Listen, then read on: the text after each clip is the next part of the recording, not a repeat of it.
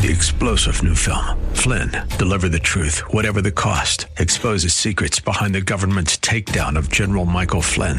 Flynn knew what the intel world had been up to. He ordered the first audit of the use of contractors. This set off alarm bells. He told the truth. He was the most dangerous person for Donald Trump to hire. They had to get rid of Flynn.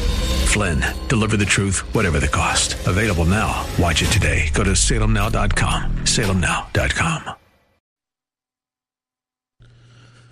Yes, it is, and welcome back. Wednesday, May 18th, 2022. Healthcare as an individual experiences it or as a public health problem isn't always the most pertinent or upfront thing in front of us or at the top list of our concerns until that wand passes over our head and we become surprised at what we have to face in dealing with it, either at a personal level or a public level, which is why I so appreciate David Schweikert, our congressman here uh, representing Arizona's 6th congressional district.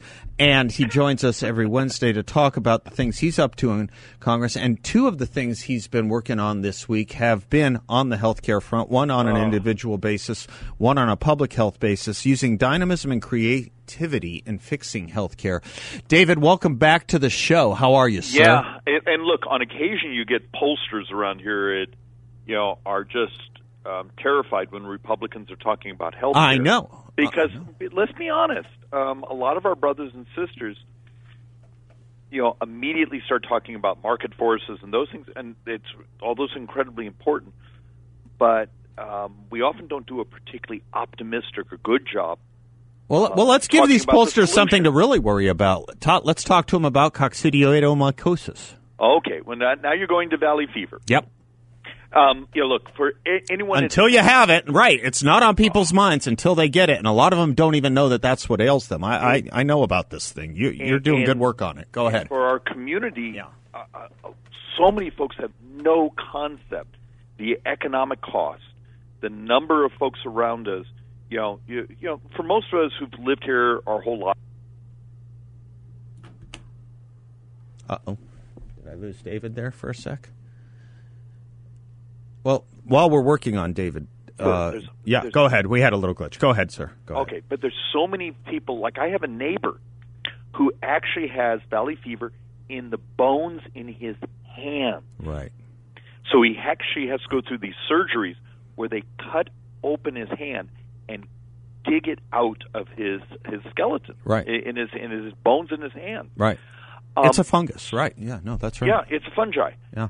This became sort of a fixation of mine, and it turns out Kevin McCarthy, because Kevin McCarthy's district is Bakersfield. Oh yeah, His they would. ar- Ha- yeah, Bakersfield would have. Yeah, yeah, yeah. yeah, yeah. his area and our area Mm-hmm. are the you know centers for valley fever. Okay. you know that um, you know that fun guy, and so what we've done is a few years ago we put together a task force, we put together all sorts of research, and then we moved money around. So we moved some of the research money around, and um, one of the reasons you're mentioning this is there just came a, a group of researchers that just gave us both an award Mm-hmm. because it looks like we're having some success. It's not there yet. Mm-hmm. I, I haven't had the formal briefing on it. All I get is little memos once a month. Um, but there's a vaccine dog trial because I, I lost one of my canines, one of my dogs. Mm-hmm. I was gonna say this valley fever. affects dogs a lot. Yeah. Oh yeah, no, I, I I lost Charlie, the Oh. um, Wheaten Terrier, Mm. wonderful dog, and died of valley fever. Mm. But it's working. The the data we're getting right now is it looks like we may have succeeded. Well, and this is University of Arizona and all these smart people. I'm my job's just to try to provide support. Mhm. Um, but it's working. And who knows? Maybe within the next couple of years, we might actually start to see a phase one trial in humans. But wouldn't that be really neat?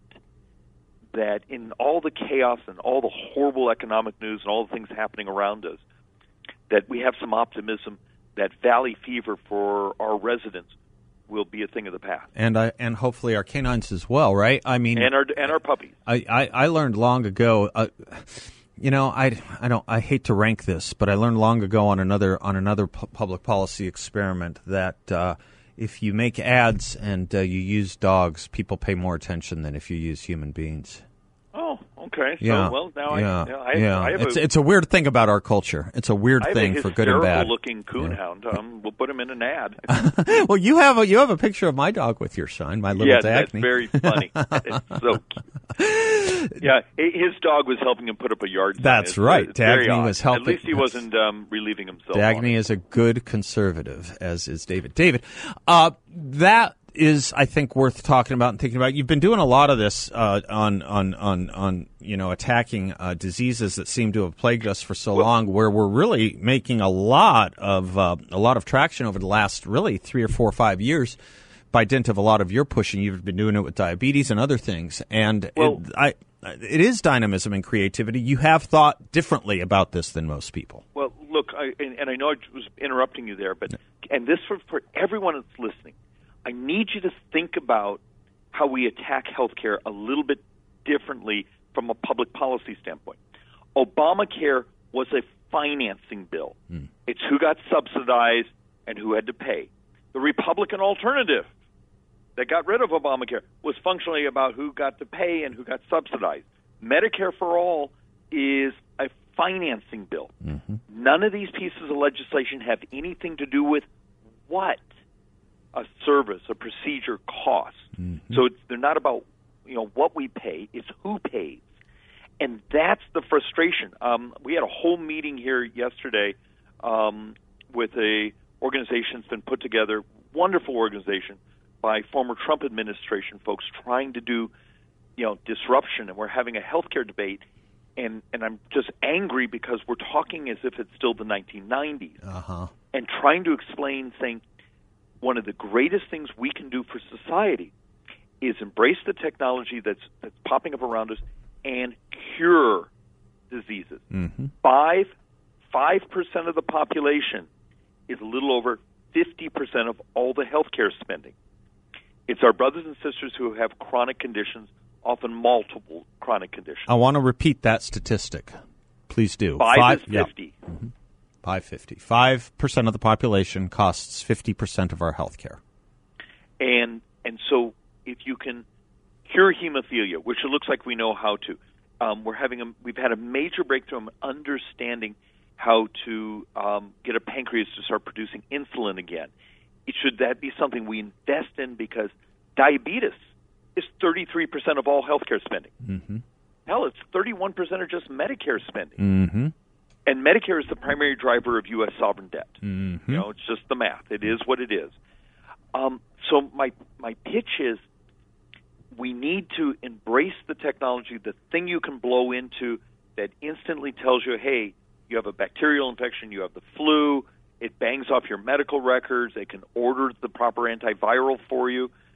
But that makes a lot of the bureaucracy very uncomfortable because you're cutting them out, and it's become about you and your individual choice and convenience and speed, and it cuts out a lot of the cost. Does it go to the issue of? Uh, I, I, I don't mean to isolate a specific industry, but as long as we're here, does it go? Does it crash into some of what many in the insurance industry want when it comes to coding and billing efforts? Is that part of the problem No, too? It, it, not really, because much of the, that chaos is actually created by government. Okay. It's the bureaucracies of the CMSs and Yeah. this and that. Here's our codes, and then insurance often just rides on the back of those codes. Um, you have things in the Obamacare that are laying out saying we'll cover this, we'll cover that, but we'll do it in these ways. And and my argument is, what would happen if you were offered an insurance policy that said, "Hey, um, we're going to give you this really great price, but you have to be willing to wear um, something around your wrist that helps us manage and keep an eye on your hypertension. Mm-hmm. Can we use technology? And we're already doing that for people with diabetes.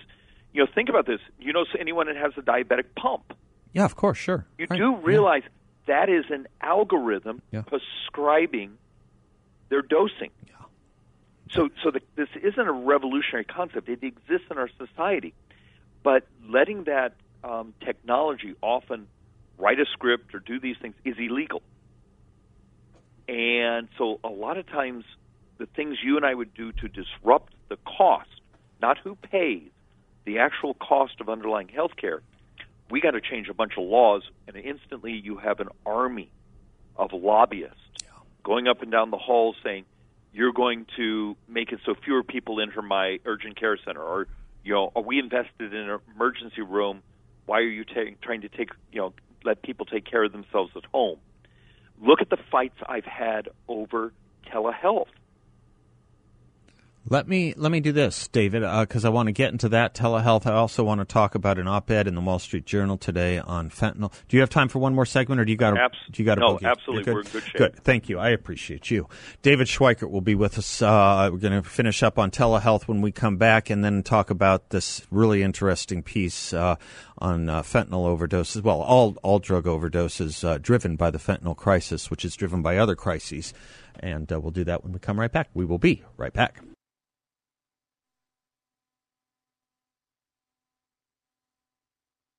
Welcome back to the Seth Leibsohn Show. As we do every Wednesday, we check in with our Congressman David Schweikert, representing the 6th Congressional District. And, uh, David, we were just about, I want to get to the fentanyl issue uh, in a moment, the immigration issue as well. They're linked. But uh, you wanted to say a word on telehealth. We were interrupted by the, uh, by the commercial there. Look, um, as you know, uh, telehealth has been one of my fixations mm-hmm. since I got to Congress. Mm-hmm. And it was one of, it's one of the most lobbied against things in, in um, in Washington D.C. There's an army of lobbyists from organizations that make money off healthcare who despise telehealth. Mm-hmm. The pandemic hit, and a piece of legislation I functionally had had for five years was never going to get a hearing. And this is not even a hearing when there's Republicans in charge or Democrats in charge. It's just there's too many people. There's too much it. against it. Yeah. But but the pandemic hit. They needed language to how do you expand access to people that have to stay home boom, um, my legislation is the expansion of tel, you know telehealth, and there's a small problem. When the pandemic is declared over, that expansion of reimbursement, of licensure, of usage, cross state, all those things goes away. And there's and the lobbyists are back, um, and many of them are lovely people, you know, but they're very honest, saying, "Look, I have a client paying us. They think um, your telehealth legislation, if it stays permanent, devalues their investment in the real estate underneath the parking garage next to the urgent care center. I mean, it's sometimes you get these crazy and you know, remember our rule, money, power, vanity, but most of the time it's actually about the money.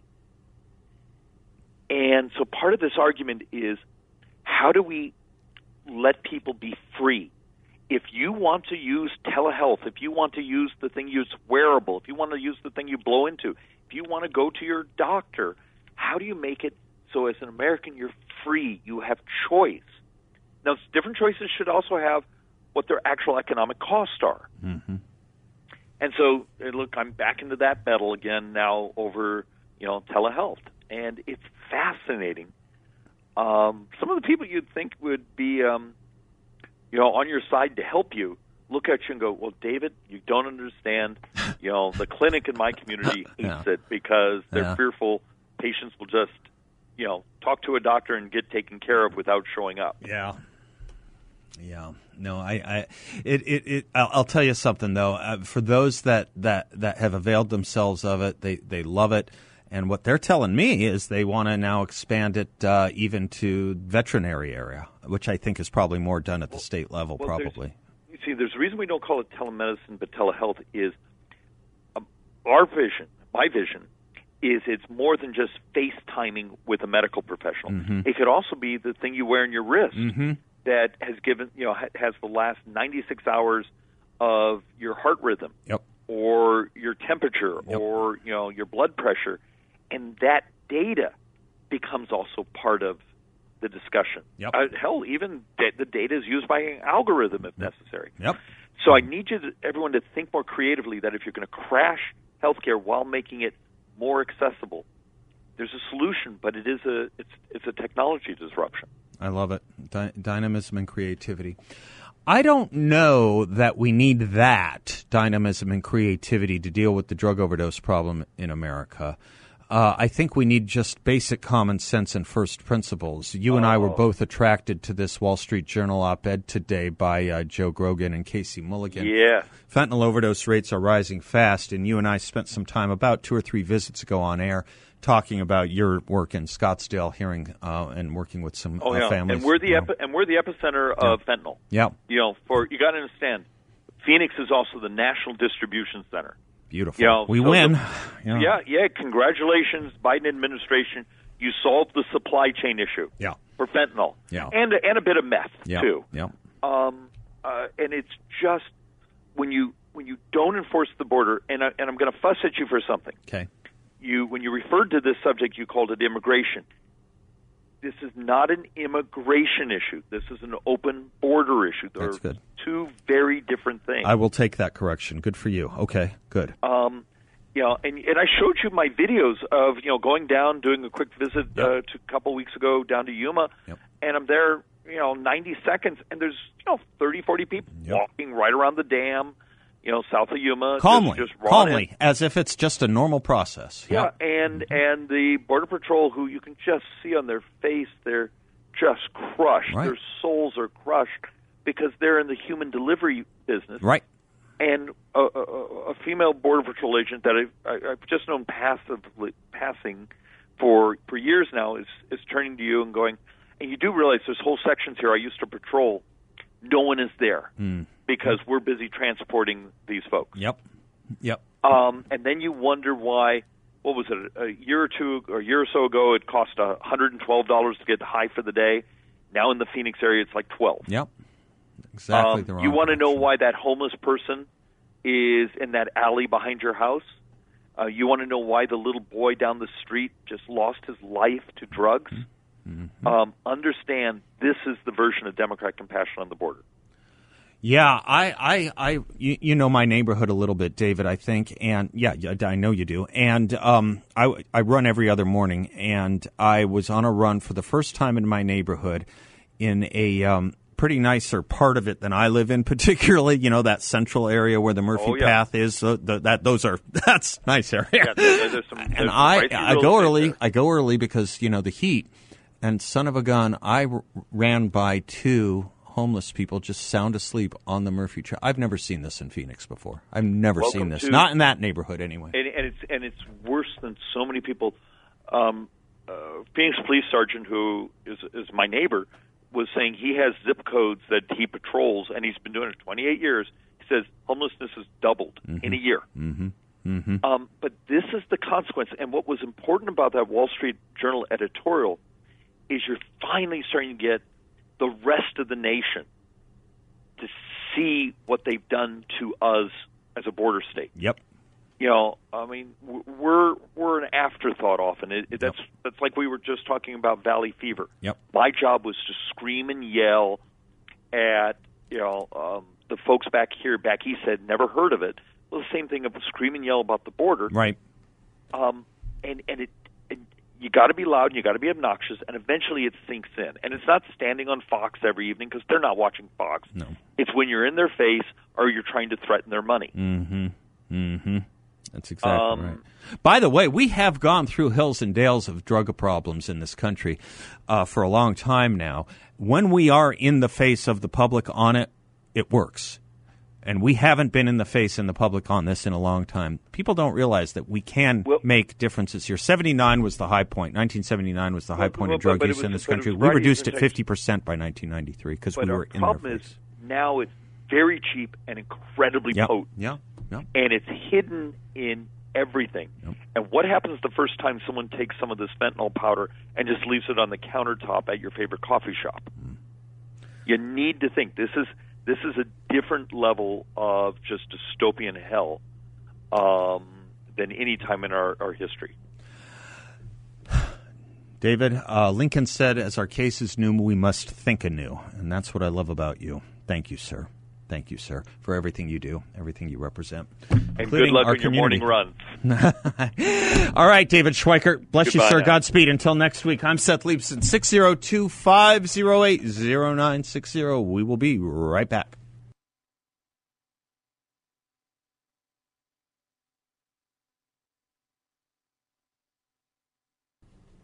Portions of this show are brought to you by the good people at Balance of Nature. Balanceofnature.com is the website to get their fruits and veggies. Everyone who I've recommended it to and has taken me up on the offer loves it as much as I do. It's 100% natural. There is no added sugar or anything to it. It is pure fruits and vegetables. That's all it is, using their unique cold press process to maintain the phytonutrients in each of the 16 whole fruits and 15 whole vegetables they put into those capsules. The capsules are easy to open and sprinkle into food or drink if you prefer that. Uh, I just swallow them and uh, it's no problem. But I know some people don't like swallowing capsules. They're normal size, but they're designed for that in case that is your preference uh, for pure, potent plant power to keep your immunity boosted, your energy high, and your health in great shape. I can't say enough about Balance of Nature's fruits and veggies. Check them out, balanceofnature.com. Make sure to use discount code BALANCE. Before I get to this fentanyl uh, op ed in more depth, I got a bunch of you saying that you can't get to the Wall Street Journal. Tell me what's in it, and, I'll, I'll, and I'll, I, I will do in just a moment.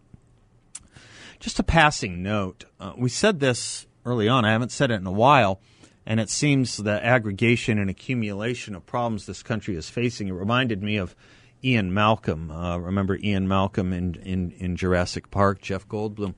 He was told. Uh, he was told. I think it was in the second one about all the things they fixed, all the problems they fixed.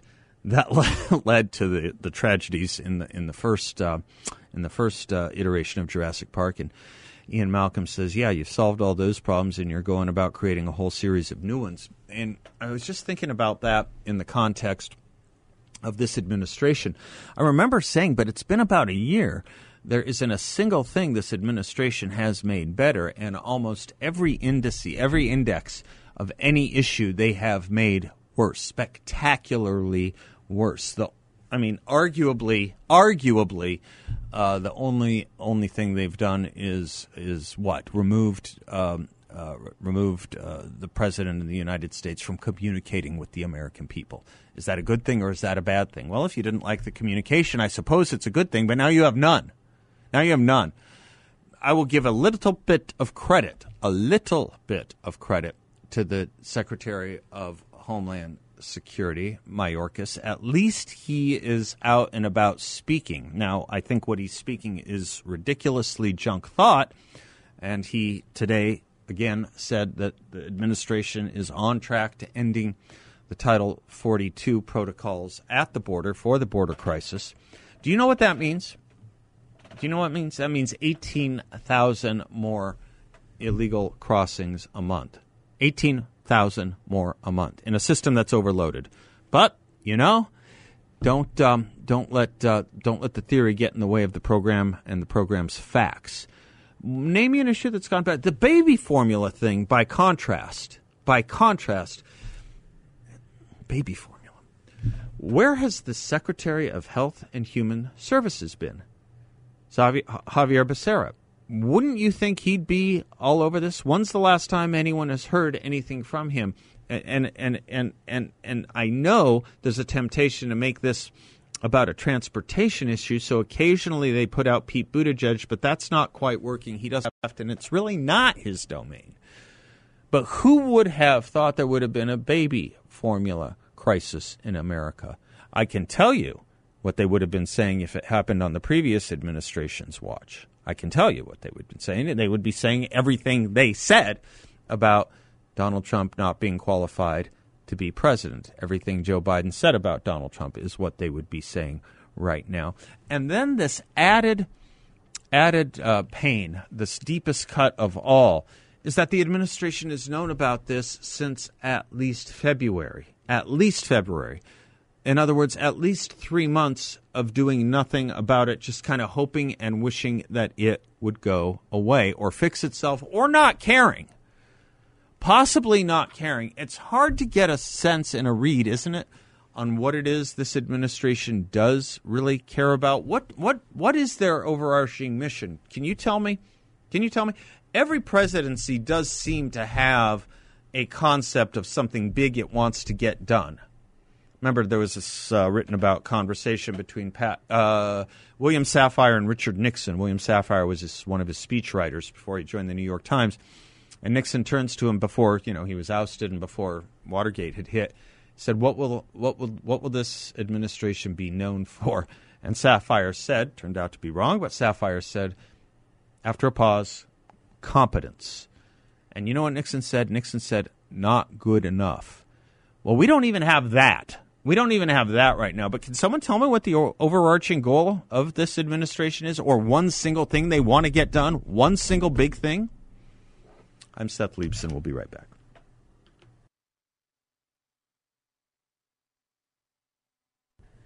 Welcome back to the Seth Leibsohn Show. As we do every Wednesday, we check in with our constitutional attorney expert, Brett W. Johnson, a partner with the Snell and Wilmer Law Firm. Uh, SWLaw.com is their website, SWLaw.com. Brett Johnson, happy Wednesday. Happy Wednesday. Thanks, Seth. You betcha. Um, thank you for always doing this. Really, really get great comments on it, and I learn a lot myself. Um, Brett, I wanted to ask you uh, in the in the in the realm of the First Amendment uh, about a couple of things. We had a local situation here where some of this was explained, and you know it comes up because the my by my lights the the left and the media can't help themselves uh, too terribly much. It comes up a lot whenever uh, public figures in the media who happen to be conservative, whether they're you know Sarah Palin or whether they're Tucker Carlson or someone else, perhaps Laura Ingraham, Ben Shapiro. I don't know. One day it might be you or me. Um, they they they really get lambasted in what we would conveniently call slander using you know the basic not legal definition. They get slandered and libeled. So for example in the buffalo shooting people were and newspapers were quick to cite tucker carlson as the inspiration for it. And one wonders can tucker sue when people do things like that? Could sarah palin sue when uh, the New York Times said she was responsible for the shooting in Tucson that took place, what, back in 2010, I think it was. Anyway, Brett ironed this out because everyone knows there is a distinction between slandering a public figure and a private, or defaming, I guess is the better word. And and you hit it on the head. It's a public figure, and um, for public figures, those who have the courage, both sides of the fence, to to go into the public square, um, what the courts have said is that you actually need actual malice, um, where you're basically a true falsehood against those individuals to be able to, to make a slander claim. So it's, you know, if it, it basically, if you're entering in the public square and actually even one step removed nowadays, um, it's basically have to have some thick skin to be able to, to make that action. Now, if it's if it's completely false, there is no justification for it whatsoever, and people are just saying things um, for monetary gain or to hurt somebody's um, income. Sure, that public official is going to have a good claim, but whether or not it actually makes it to the finish line, that's going to be the issue. And it seems like it's rare that it does, right? It's rare that it, it does. That's exactly right. When I was that's in exactly law school, right. we learned New York Times Sullivan. We learned the Jerry Falwell Hustler case. Uh, it didn't work out for the plaintiffs, I don't think, in either one of those. It didn't work out for a plaintiff here in Arizona recently, right? Uh, do you want to talk That's about true. that? Yeah. That's true. That's that was the the Young Agency versus Wendy Rogers case, mm-hmm. and um, and basically Young Agency was uh, one of their employees was running for office against Wendy Rogers. Um, Wendy Rogers made an advertisement against that uh, the person she was running against, and made an inference as to that person's employer. The employer basically said, "Hey, you've now cost me business, and it's, it's false what you're saying."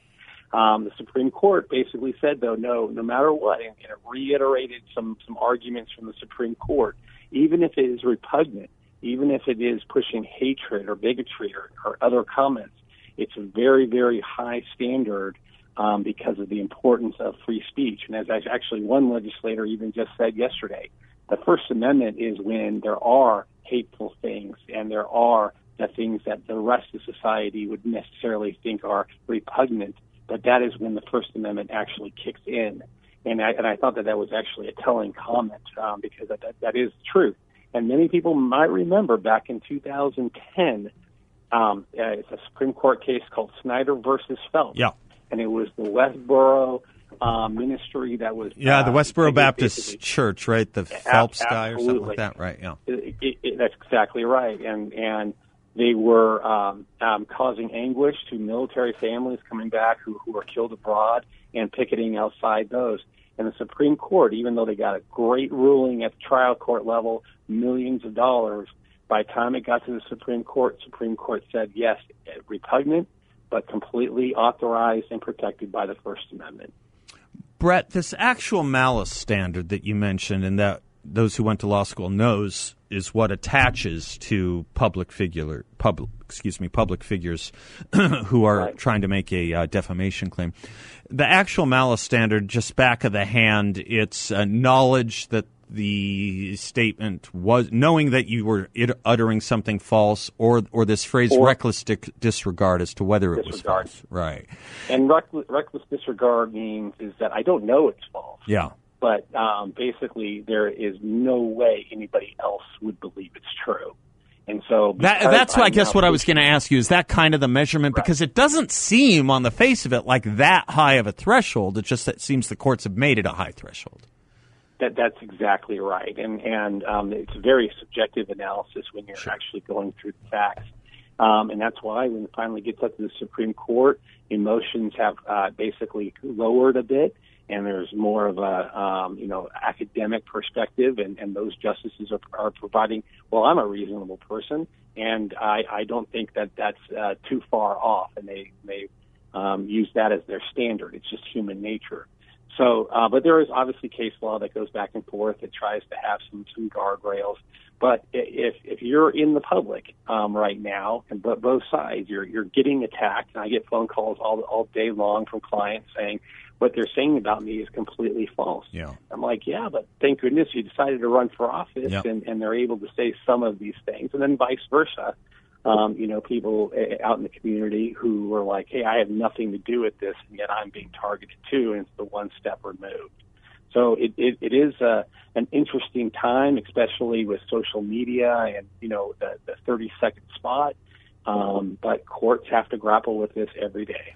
Right? They can't. They can't. The media, if they're engaged in defamation, they can't make you a public figure uh, for that purpose. I, I, let me make it clearer. Uh, people know the Covington Nick Sandmann story. This guy was not a public figure. They made him one. They can't right. say that because we made him one, he has to work off the actual malice standard, right? I think I'm that, right.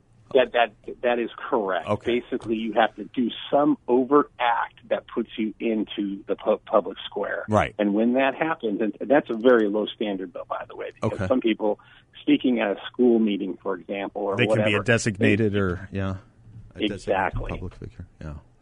So a, school, but that's actually a fairly good uh, issuance here, given given the election times we're in. So if a parent speaks publicly at a school board meeting you could be considered to be a public figure for purposes of defamation. That's exactly right, okay. because now they're amplifying the voice. But if you're just sitting in the crowd and you get pinpointed for uh, just attending an event, yeah. that's probably not entering the public square. Okay. All right. By the way, there has been talk. Uh, Bill, give me one, just a little. Give me one. Yeah, uh, Brett. There has been talk of changing that standard, the Sullivan, I guess it's the New York Times Sullivan standard. Uh, to Correct. do that, obviously, a court case can do it, as we've seen with uh, the Dobbs case. You can change what the Supreme Court does by the Supreme Court, did to the Supreme Court's hand. Can Congress do it? Could Congress change the standard? They can try. Yeah, um, that would that's be what I thought. statutory analysis but um, it would be a, what's called strict scrutiny yeah. analysis by yeah. a court, and that, that's, a, that's a high hurdle. It's really hard to do. Yeah, it's it's, it's really yeah. about the justices. Brett W. Johnson, my man, thank you, sir. That was great. I love this thank stuff. You. Yeah, you, betcha. All right. I'm Seth Leibsohn. He's Brett Johnson, SWLaw.com. We'll be right back.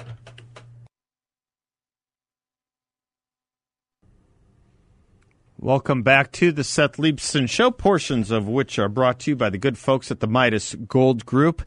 It's the only place I get my gold and silver. I want you to check them out at MidasGoldGroup.com. Great guys right there, right up there in Scottsdale. Veteran owned Midas Gold Group. It's the precious, precious metals dealer that both Seb Gorka, I, and then thousands of you already use. MidasGoldGroup.com, 480 360 3000. Don't deal with questionable gold salesmen. Avoid mail order nightmares. Deal with the knowledgeable and reputable company I and Seb Gorka and a lot of you, thousands of you, already do. You bet I own gold from Midas Gold Group and silver.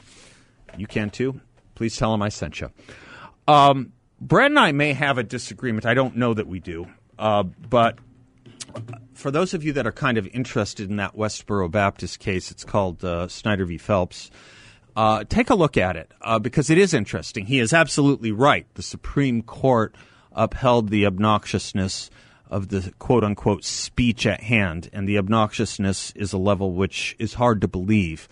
Um, but it has to do with protesting outside of the funerals of uh, people who died in service to this country wearing the uniform of the United States, fighting for this country, and protesting it because they don't like what America stands for and they think those deaths were in vain, fighting for a lousy cause because fighting for a lousy country. Uh, but it wasn't a unanimous decision. It was not a unanimous decision, that case. There was one who um, wanted to go the other way and give liability and give a judgment to the aggrieved, and that was Sam Alito. It's an eight to one decision, memory serves. Um, we have had long discussions about the First Amendment speech protections here, and um, I am in a minority school on it, although I think the right school. Uh, we don't always judge right by might, do we? Um, and I think Alito's in that school too, as are, I think, some of the greatest uh, scholars of the First Amendment. Uh, many of them recently deceased, like Walter Berns. Some of them still uh, around and uh, doing great work, like Robert George at Princeton or Hadley Arkes Emeritus at Amherst. But the issue of free speech, uh, I think, is ripe, especially the standard around which uh, public figures can or cannot sue uh, for defamation, I think is ripe for revisiting. I think it's more than ripe, and I think it is one of the ways we are going to be able to get our hands around uh, runaway media. Um, yeah, they got their butts kicked on the Nick Sandmann case. Good. But Nick Sandmann wasn't a public figure. What about the slander and the libel? In other words, the defamation of public figures. Actual malice, it's not in black and white that hard to achieve. What Brett's saying, and he is absolutely right, and there's no disagreement with us on that what he is saying is that the courts have made it a higher threshold than it needs to be. I think it's ripe for revisiting. I'm Seth Leibsohn. Monologue coming up. Be right back.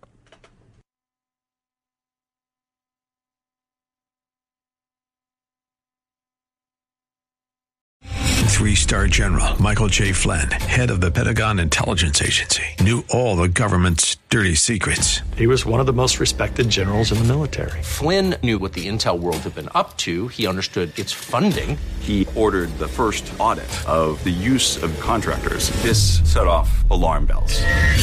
The explosive new documentary, Flynn, Deliver the Truth, Whatever the Cost, uncovers the facts behind this scandal. Flynn told the truth. He was the most dangerous person for Donald Trump to hire. I find out the worst enemy that I'm going to face in my life is right here in America. They took my assessment and they wanted me to change it. And I was like, I'm not changing it. They had to get rid of Flynn with in depth interviews, archival footage, and never before seen personal records of the man behind the headlines. I just felt like I was drowning. Flynn, deliver the truth, whatever the cost. Available now. Watch it today. Go to salemnow.com. Salemnow.com.